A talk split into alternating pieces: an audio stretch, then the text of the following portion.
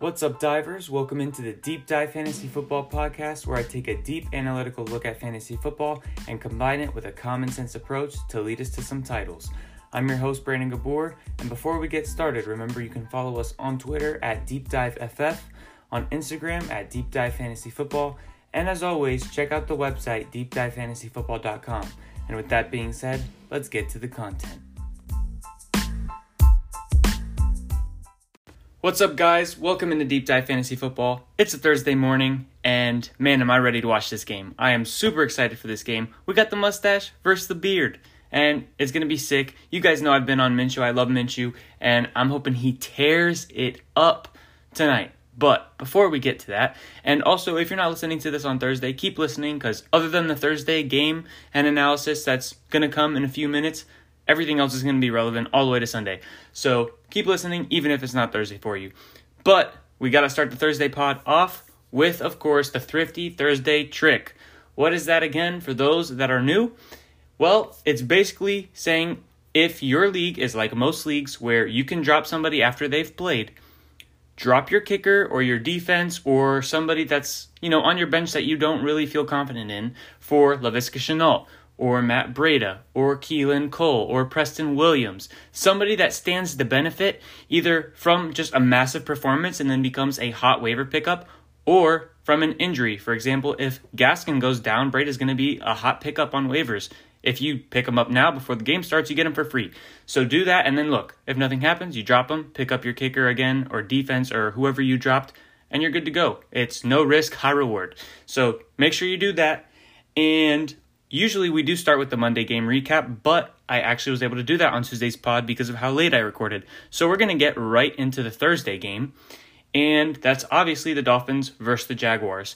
And I will be skipping around from, you know, topics and we'll hit on them a, mul- a multitude of times, but I will say that in this game, we got some good starts because when you're talking about DFS plays or just good starts in general, Fitzpatrick in two quarterback leagues, start him up because he's going to let it rip versus the Jaguars. And of course, Gardner Minshew, of course, start the mustache man himself.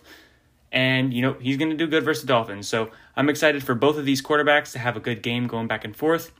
And then we have the receivers. Also, not only do we have receivers that are good plays, but we're going to find out a lot about the receiving corps. You know, is DeVante Parker and Preston Williams going to be, you know, equal in targets, equal in points? Are they going to be neck and neck for the fantasy season? Preston Williams has gotten more targets, but Parker's produced more. Is DJ Chark going to be as good as we all hoped? Or is for some reason Keelan Cole the number one guy? There's a lot of things that we're going to find out today. Also, Gaskin and James Robinson James Robinson, two running backs that are the unquestioned starters on their teams that we had, you know, no information on before the season, which is why preseason helps. We're going to get to watch both of them as well. And I have a feeling that both Gaskin, because I've watched him, and James Robinson, who I've also watched, they are going to have perception on how good they are rise after Thursday because most people are casual watchers. Most people don't see every game, and those guys are a lot better than people think they are. And they're going to figure that out on Thursday. Especially Gaskin. He looks, I mean, Robinson's really good too, but he's benefited from some really good holes as well. Gaskin looks just like Breida. And we know Breida has been one of the most efficient running backs over the course of his career. So both of them look good. I'm excited for this game. And if you guys are like betting on, you know, sports betting or whatever, who's going to win, the line, whatnot, I think the Jaguars are going to take this game. So I'm betting on the Jaguars side. I believe they're favored by three right now, and I would take that. I think they'll cover that. With that said, we're going to go ahead and get right into my starts of the week and my DFS plays. All right, and from here on out, we're not just talking Thursday, we're talking applicable to the entire Sunday slate and Monday night game. So, obviously, we already talked about Gardner Minshew, Ryan Fitzpatrick. Another person that I really like this week, Jerick McKinnon or Jet McKinnon versus the New York Giants. The Giants don't have a great defense. They don't have a good run defense. We saw Benny Snell run all over them. Jerick McKinnon is probably better than Benny Snell, and he's a pretty good running back. But what matters is he's got opportunity now. With Raheem Mostert out, Tevin Coleman out, it's going to be McKinnon for sure. He's he might lead the team in carries, but he's definitely going to be the receiving running back. And you know that team's still hurting with Kittle maybe back, but we're not 100% sure. And you know, their receiving corps is beat up. So McKinnon's going to get work in the receiving game for sure. He's going to get some amount of carries. Whether he's the lead back or not, he's going to get enough touches versus a bad defense in the Giants to be, you know, a very good player for your fantasy rosters this week. And also keep an eye on JaMycal Hasty or Jeff Wilson. One of these guys is going to, you know, be the number two or the number one in terms of carries if they don't want to put too much on McKinnon's plate because he has been hurt a lot over the past two, three years. He's been you know, since he signed, honestly, with San Francisco. But Jerick McKinnon a lot. He or he's a guy I like a lot as a start this week. Then we have Evan Engram versus the 49ers. I'm not going to lie. Uh, we're talking the same game, obviously. I'm not going to lie. It's not the best matchup for him. But two things are going in his favor. One, Saquon Barkley's on IR. That was a target hog. And now Sterling Shepard is as well. And he was also a target hog. So this offense is Evan Engram, Golden Tate, and Darius Slayton. I don't care about Dion Lewis. I don't care about Devonta Freeman. They're going to get their targets, but they're not going to be nearly as important in the passing game as Saquon Barkley was. So when it comes to clutch time, Evan Engram's probably the guy that they're looking towards. Him and Slayton. And then Golden Tate's going to be that safety blanket, you know, because Evan Engram runs deeper routes at this point in their respective careers than Golden Tate does. And then we have the Falcons game, the Falcons Bears. I really like Mitch Trubisky in this game he's done way better than any of us thought so far in the season. We've all ripped him, and you know he's he, he didn't have a great performance versus the Lions in Week One, but he turned it on in the fourth quarter, and he had a, a great fantasy performance. He was pretty good last week, and now they're two and zero, oh, and they're facing the Falcons, who just, geez, don't even get me started. The Falcons, they choke a lot, and I mean, if there's anybody that can lose, you know, a game to the Bears, it's the Falcons. So I love Trubisky as a start, not in, you know, not as a top 12 quarterback. We're talking DFS here because he's going to be a cheaper guy. And also, two quarterback leagues, I, I feel confident in starting Trubisky this week because the Falcons don't have a great defense. They also score a lot, so they cause the opposing quarterback to throw the ball a lot and thus get more fantasy points. So I like Trubisky a lot, and I actually like Allen Robinson. He's been a disappointment so far. I think he's a good buy low. Allen Robinson is somebody that has produced with plenty of bad quarterbacks, and he produced last year with Mitch Trubisky. So, you know, I just chalk up the, the slow start to, you know, it's not something that's going to continue as a fluke, and we can expect him to get back to that borderline wide receiver one, you know, top end wide receiver two production for the rest of the year. Especially, especially if you don't believe in Trubisky, you think he's going to lose it, you lose the job at some point, and Foles comes in, then Allen Robinson should be one of your favorite buy lows. So I love Allen Robinson this week in that game as well. Then we can move to the Patriots game, the Patriots and the Raiders. I love Cam Newton. He's been a absolute monster, and he did way, way more than I even thought was possible versus the Seahawks. And he is proving that he is a man on a mission, and he's got the perfect coach to back him on that in Bill, Bel- in Bill Belichick. And I like him versus the Raiders. The Raiders are also going to score a lot of points. They have, honestly, one of the better offenses in the league. And between Darren Waller and Ruggs and Edwards and Jacobs and Renfro, they're going to be putting up points. And Camden's this is probably going to be another one of those games where he passes more than his, what his average will be over the course of, you know, this season. So because he passed 44 times last week for, versus the Seahawks, his career average is like 32, and he passed for less than 20 times in Week One versus the Dolphins when they were able to control the clock and rely on their defense. But this is going to be a high scoring game, so I like Cam Newton a lot because not only he has the rushing, but he was pretty good when he was throwing the ball. Hopefully, James White is back after the passing of his father as well. Then we have the Browns versus. Ooh, I almost said it. I, I'm on. I'm on my toes this time. The Washington Football Team. All right, Logan Thomas versus the Browns. I know we're only in week two, so take this with a grain of salt. But just to make you more confident in why Logan Thomas is a good play this week, the Browns have allowed the most points to the tight end position thus far and Logan Thomas has been in the upper echelon of target percentages or target shares given to any tight end in the league. He had nine targets last week. He didn't produce that great off of them, but you know I expect that to regress to the mean in a positive light, and he's going to do better this week versus the Browns. So I like Logan Thomas a lot. Joshua Kelley versus the Panthers. Move into that game with the Chargers, with which, by the way, talking about the Tyrod situation real quick, that is so infuriating. That is ridiculous. If I mean, you know, I didn't even realize how big of like a mess up that was until I talked um, with somebody about it because Tyrod Taylor, he was the starter. and he had this like golden plate in front of him for the season or you know whatever you whatever analogy you want to think of but he had the perfect opportunity this year with a great cast of weapons. I know he looked didn't look that good. I know he actually looked bad in week 1, but it was his first week being a starter in like 2 years. Give the guy a break, no preseason. Like he could have easily turned it on. He also didn't run at all and that was probably due to Anthony Lynn coaching, maybe he let Tyrod run more, which should open things up and make Tyrod look better in the passing game because now the defense has to worry about him running. Also, also, Austin Ekeler wasn't involved in the passing game. If they do that, that'll help Tyrod too. So there was a whole bunch of things that would have gotten better very quickly for Tyrod, and he had a perfect opportunity to do so. And the doctor just took that away from him. If you don't know what I'm talking about, the doctor was trying to inject him with painkillers before the game and apparently pierced his lung. So that happened. And yeah, moving on from that though, I mean, I'm sorry for Tyrod. I hope he gets an opportunity to start again because he really doesn't deserve that. And, you know, he's worked his butt off. But with that said, we have to, you know, analyze the game.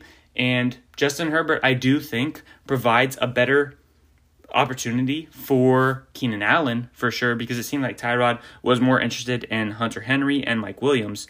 So Keenan Allen, he's going to be a pretty good play, but I really wanted to focus on Joshua Kelley versus the Panthers because the Panthers have allowed the most points so far to the running back position. And Joshua Kelley just came off a 20 plus attempt game last week versus the Chiefs.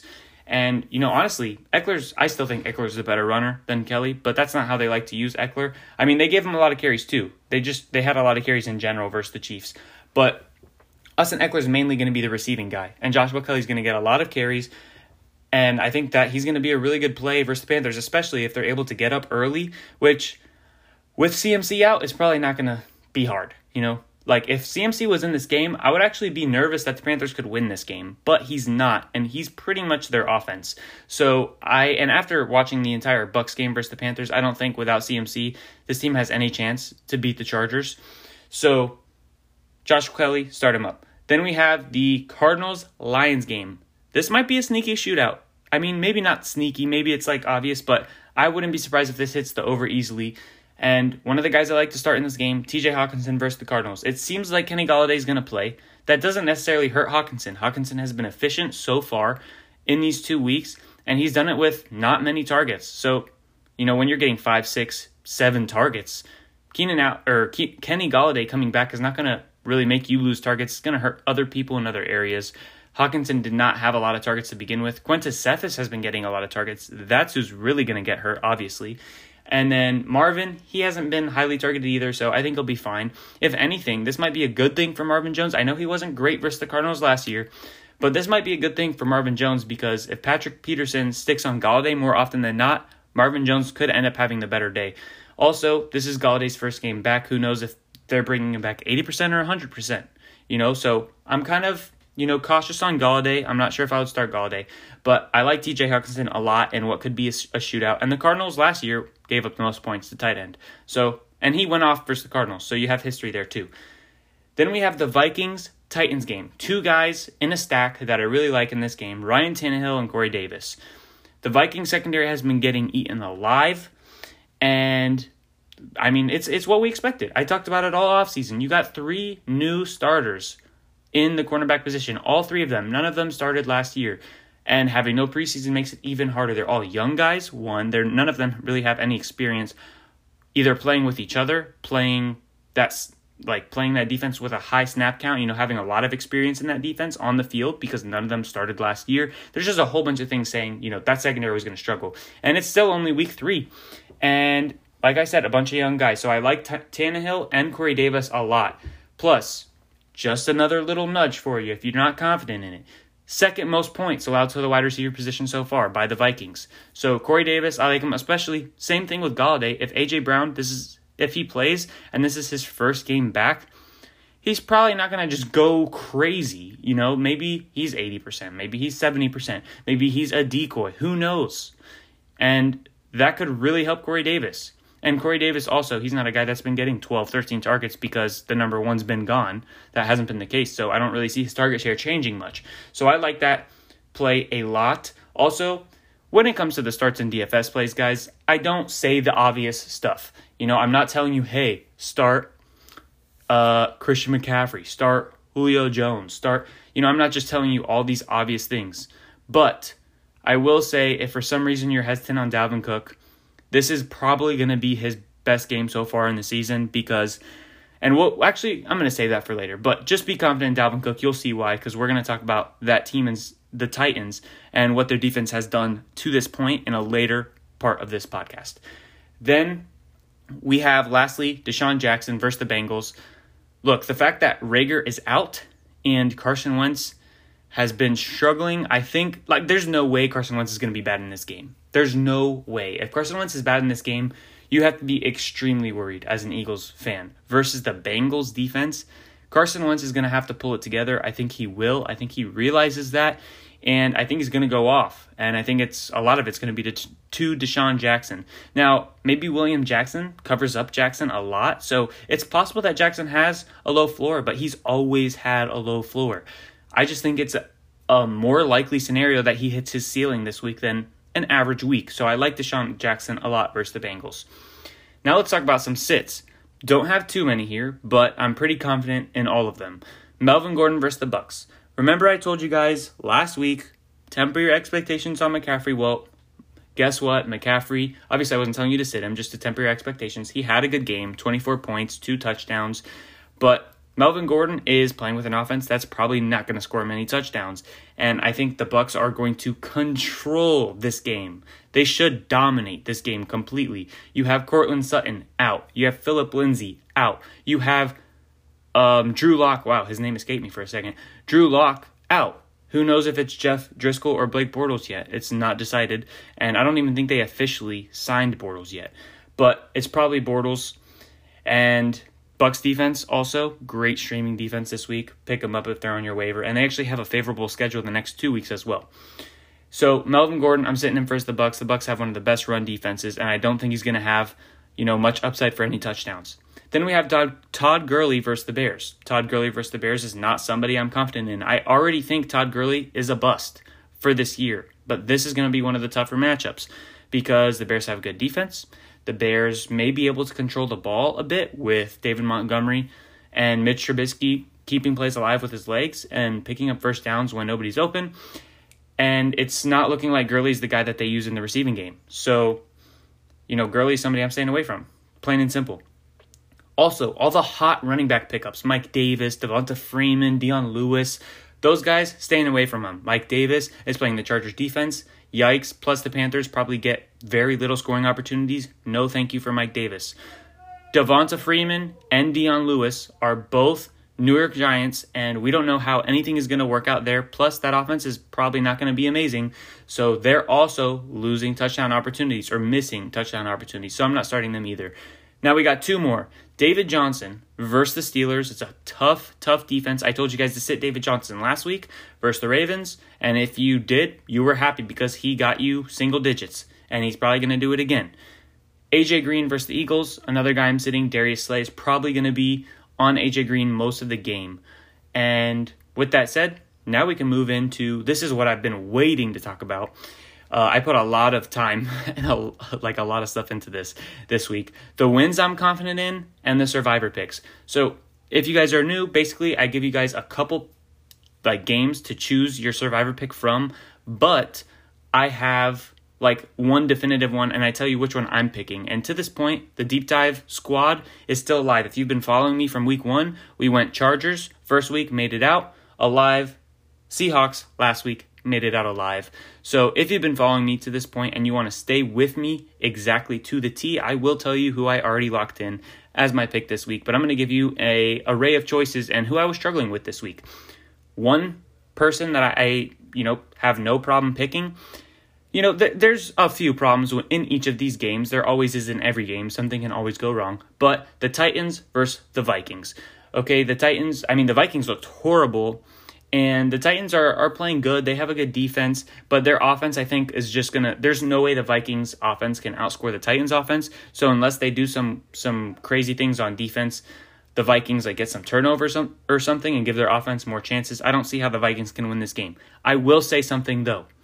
I have a very weird feeling that Dalvin Cook goes off this week. Goes off. The Titans are allowing 5.3 yards per carry so far this season. That's versus Philip Lindsay, Melvin Gordon, and James Robinson.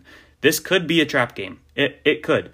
The Titans, and this is like for fantasy purposes or for a survivor pick, because you look at it and you're like, oh, Titans for sure. There's one thing that gives me pause, other than the fact that if Dalvin Cook goes off, I think that the Vikings have a chance if they can just make one or two plays on defense, like I said earlier. And the other thing is the fact that the Titans are only favored by two and a half in Vegas. If a line is that low, that should tell you something. Vegas usually knows what they're talking about. That's how they make their money. And the Titans being favored by 2.5, that's scary. So I'm staying away from that game. Then we have the Colts and Jets. So obviously, like, that's a game that, you know, among not super popular picks, like, I always stay away from the 49ers, the Chiefs, the Ravens, because if you're following me, you know that I'm saving those for the end. Those, like, I want to have no stress once we get to the end, once we've survived for a long time and we're getting down to the nitty gritty. Nitty gritty, and I'll explain to you guys why later, and you'll see why that's to me the most optimal strategy. But another game that I could see somebody taking, aside from the Titans versus the Vikings, is the Colts versus the Jets. This is the and I, this is important. This is the only game all season that I could see myself taking the Colts. I looked at the Colts schedule and I would not pick the Colts to win any game in this season other than this one. Like confidently. No way. And the Colts are favored by a whopping, remember I just told you about Vegas. They're favored by a whopping 10 and a half points. 10 and a half. That to my knowledge is the biggest line so far this season. I would take the Jets to cover the 10 and a half, but I still think they lose for sure. I will say this though. For some reason, my gut says do not pick this game. And I'm somebody that usually goes with my gut. We'll see what happens this week. But I told you guys on the last podcast I was staying away from the Raiders Saints game, and the Raiders won that game. I also told you that my gut was saying stay away from the Dolphins Bills game, the Dolphins almost won that game. So I'm I, I trust my gut for the most part, but the logic is so solid because like in what way can the Jets win this game? Like unless Philip Rivers throws 3 pick sixes, I do not see how the Jets can win this game. So all logic is in favor of the Colts. But for some reason my gut is telling me, "Hey, be careful." So, oh, and one more thing on this game actually. The Colts' strength this is the one thing that kind of worries me, other than the gut. The Colts' strength is their run game with Jonathan Taylor. The Jets' strength is their run defense. So it's going to be, you know, who who bends more? Is Jonathan Taylor going to bend that defense, or is that defense going to bend Jonathan Taylor? And even if so, I still think Philip Rivers is he's washed, but I still think he's good enough to expose that Jets defense with that said, that's the second pick so far. So we have the Titans versus the Vikings, the Colts versus the Jets. Now let's talk about the Jaguars versus the Dolphins. This is super, super tempting. And I'll just tell you right now, this is not the game I'm going with this week. But man, did I want to take the Jaguars. Because you got to love Minshew Mania. You got to. And I think the Jaguars take this one, but it's probably going to be a closer game than the Colts Jets game. And probably going to be a closer game than the Titans Vikings game. So I'm just going to stay away from it. And I could also see myself taking the Jaguars later in the season. Remember how I told you the Colts, their schedule, I can only see myself taking them this week. The Jaguars, they play the Bengals next week. Maybe that's somebody, depending on how the Bengals look versus the Eagles and the Jaguars look versus the Dolphins. Maybe I'm taking the Jaguars next week. So I want to leave them as a possible pick for next week and still be able to save all the super good teams for later. Then we have the Bucks, and remember, I said that's that's not the game I'm going. But if you want to take the Jaguars, you want to be super risky. I mean, it could pay off for sure. So go for it. And then we have the Bucks versus the depleted Broncos. If you look at all the game picks this week, not just the ones I've talked about so far, but just all of the games. I mean, you have the Chiefs playing the Ravens. That's really tough. And you have, you know, all the games are kind of tough. Packers Saints, who wins that one? I don't know. You know, there's there's a lot of tough games. The Bucks versus the depleted Broncos is the safest pick, the absolute safest pick in my opinion this week. Okay, and this is coming from a Bucks fan, and usually I am like the opposite of biased in favor of the Bucks because I'm so worried about being biased. But I don't see how the Bucks can lose this game. Okay, backup quarterback, one of your two best running backs is gone, your best wide receiver is gone, you've lost Von Miller. Like you're struggling. The Broncos are struggling. And this is going to be Brady's first game, legit first game with the whole Bucks receiving squad. Mike Evans is not nursing his hammy like he was week 1, and Chris Godwin is playing this week unlike last week. So he's got them both at 100% this week. And, you know, nobody else is hurt and Fournette got going, Rojo was going. This is a game that I think the Bucks run with. So if you're trying to be safe, if your only goal is to make it to next week, take the Broncos. Ultimately, through those four games, and it pains me to say, but I am going against my gut and with all logic taking the Colts versus the Jets. And why? Because the Bucks are a good team and I want to save them for the end. The Colts are a team that I could not see myself picking at all the rest of the season, so I want to get them out the way right now versus the Jets. And obviously, you don't have to take every team. There's only 16 games in the season, well, 17 weeks in the season. And so you'll have to make 17 picks. So that leaves 15 teams that you'll never have to pick. But unless I'm going to sit down and look at every single week's matchup for every single team, who knows if there's a it gets to the point in the season after we've made 9 picks where oh boy, you know, the the four best teams that we've been saving are playing each other and now we have to take the Colts. Well, no, get the Colts out now. Save one more possible team for later. So I'm going to take the Colts. I locked it in already, okay?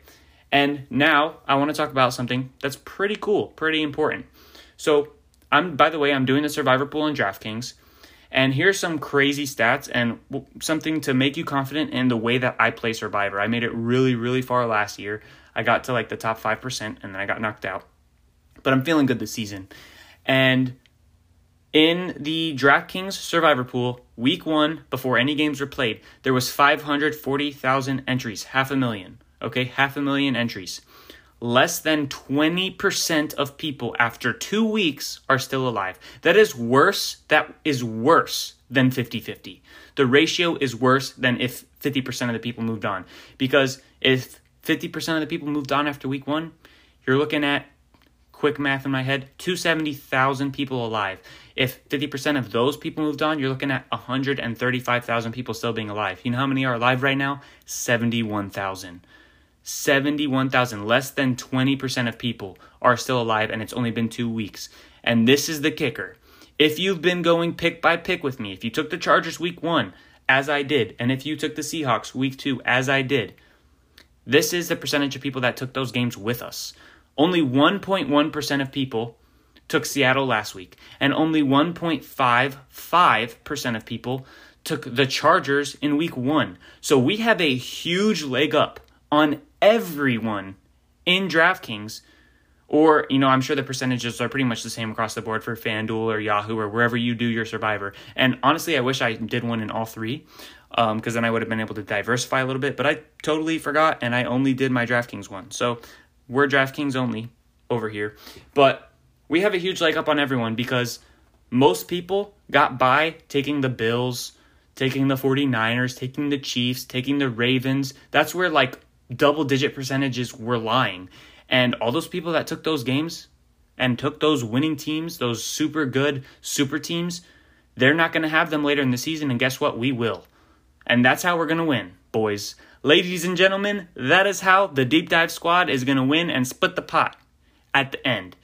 And, you know, if you stay with me, then if I go down, if you go down, we go down together. And that's how it should be, right?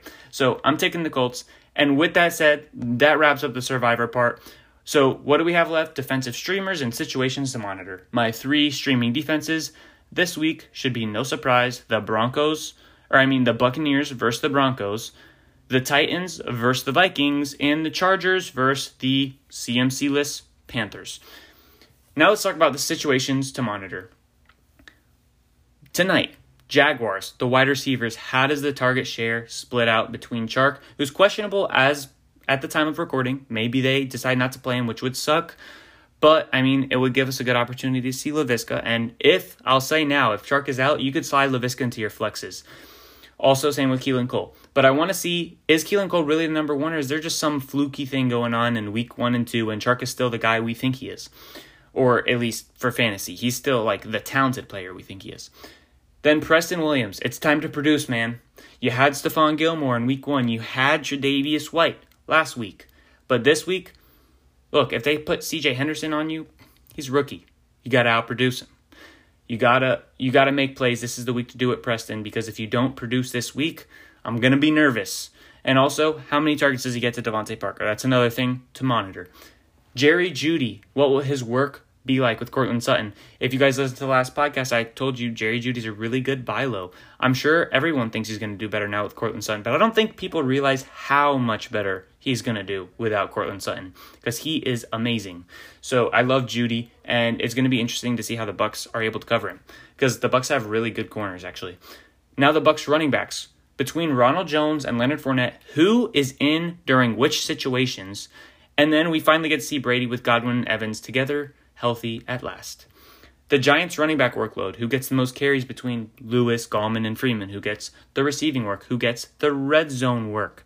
And also, if Freeman is not taking the lead in those categories, he might as he gets into the offense. So don't get too excited with Dion Lewis or Wayne Gallman if one of them has the best day.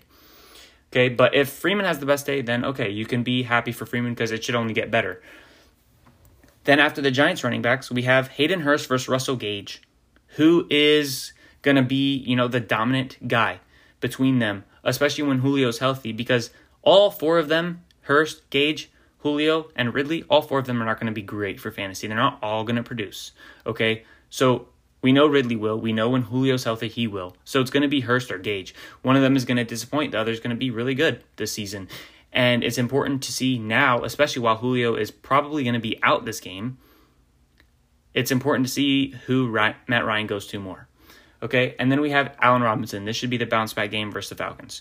Keep an eye on that. The Bengals receiving target distribution after AJ Green's like three or four drop performance, where he looked washed, in my opinion, and got 13 targets, led the team in targets by far, and had the lowest total yards among among any Bengal with any yards at all in that game. Are they still gonna target AJ Green like the number one guy? Or is Burrow going to go to the real best receiver on that team, Tyler Boyd? So that's important to look at. How does the targets distribute there? And then Carson Wentz, you got to bounce back this week. And if he does, is it going to be to DeSean Jackson? I think it's already clear that Dallas Goedert and Zach Ertz are going to be 50 50.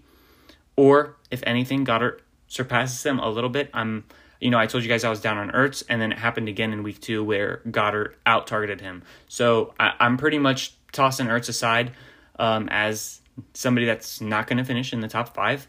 Even with Reagor gone, I mean, I will say with Reagor gone between Djax, Goedert, and um, Ertz, that could be the whole receiving game. Both tight ends could be good, but it's important to see how they are against each other. Then we have the Rams versus Bills. What's the situation to monitor here? It's a nice matchup. It's a good game, and you want to see it. And if you're not able to see it, look up highlights and listen to my analysis on the you know podcast that comes out on Tuesday on the game because it's a really good game, and we got two two and zero oh teams, and the Rams are looking good, the Bills are looking good, and it's going to be important to see how Josh Allen performs against a defense with some good players in Aaron Donald and Jalen Ramsey. Then can the Patriots eliminate Darren Waller? That's something I really want to see because we know that Belichick and you know he carries this reputation of taking out the best option for the offense and making you beat the, the Patriots defense by going to someone else. Darren Waller is clearly the best number one option in the Raiders offense. So are they going to double Waller? And if so, who who steps up? Who steps up? Is it Renfrow? Doubt it. Is it Ruggs? Is it Edwards? Or are, are they just not going to be able to figure it out? If Waller gets shut down, are they going to be like, is that offense going to get shut down? So that's important to watch. How bad are the Vikings really? How bad are they really? Remember, they did put up some points versus the Packers, and the Packers are not a pushover defense, but then they were atrocious versus the Colts. So, how bad are they really? That's something we want to watch versus the Titans this week. The Browns' play call choice in a run versus pass they are playing the Washington football team. I got it. I got it down, boys. Washington football team. And are they going to just run 60% of the time? or are they going to let Baker pass more? It's going to just be interesting to see because that should be a low scoring game. So it'll be interesting to see, you know, who who gets what. And you could still, if you want to monitor the Chubb first hunt situation, even though I think we're starting to learn how that's working, if you want to monitor that, monitor that too. If the Colts do not dominate the Jets, it's time to get worried. I have been telling people they should be worried about Philip Rivers, and nobody seems to want to listen to me. So if the Colts don't dominate the Jets, if they don't win by that ten and a half, and they squeak by by three or four or seven, you need to be worried about that team. And they could be in the running for a top 10 pick. And I just had to say it because Philip Rivers is not the answer. Mike Davis replacing Christian McCaffrey. How much work is he going to get? Is he going to just take the Christian McCaffrey workload or is it going to get split among him and I believe Reggie Bonnafon is going to be their number two? And also, is Mike Davis like even good? I don't think he is. Chargers offense with a prepared quote asterisks prepared Justin Herbert. Is he going to look a lot better? Is that possible? Um, I mean, it will be possible because he's playing a worse defense. But yeah, but how, how is he going to look again in week two? This time, you know, being prepared and not just getting thrown out because the starting quarterback got his lung punctured by a doctor, a team doctor. Great. Um, Gallup versus Lamb. Lamb so far has outproduced Michael Gallup. Is that just because of how the defensive defenses have played the Rams thus far? Was it something in the game script? Or is Lamb really the number two already? That's important to see. Allen Lazard versus Mike Marquez Valdes-Scantling, fellow USF Bulls, or USF Bull, go Bulls. Who is going to be the guy to step up if Davante Adams doesn't play? And if he does play, they're playing the Saints, and Marshon Lattimore will be on Davante Adams a good amount of the game. So still, you're going to find out who's going to produce between and step up between Lazard and MVS. And also on the other side of the ball, is Manny Sanders dead? Like, what's going on here? This is ridiculous. And lastly, the last thing that, that I want to monitor is just like the Bills and Rams, a good game that we want to watch Monday night. Chiefs versus Ravens. If y'all ain't having people over, you're doing it wrong. Unless you're like super scared of Corona, but I, I don't think that those people even exist at this point anymore. Um, and if they do, they're probably not people that are watching football. So, you know, if you're not having people over, I don't know what you're doing because this game is going to be sick and I cannot wait. I know I'm having people over. With that said, that wraps up the podcast. If you've listened to this point, I hope you like it.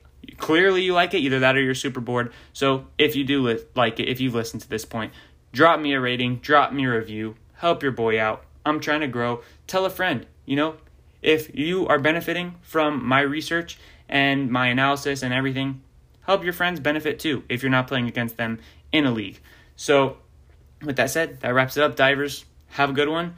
Good luck this week. Remember, you can hit me up on Instagram, Twitter.